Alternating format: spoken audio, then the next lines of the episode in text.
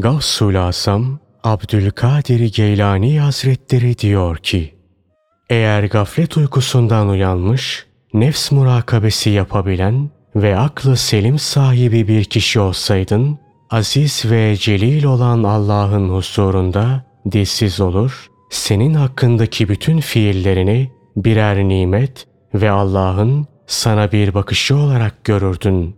Kim ki aziz ve celil olan Allah'ı tanırsa, nefsinin, hevasının, tabiatının ve bedeninin dili tutulur. Buna karşılık kalbinin, özünün, halinin, makamının dili açılır. Nail olduğu nimetlerin isharıyla konuşur. Hiç işitmediniz mi? Resulullah sallallahu aleyhi ve sellem ne buyuruyor? Allah'ı tanıyanın dili tutulur.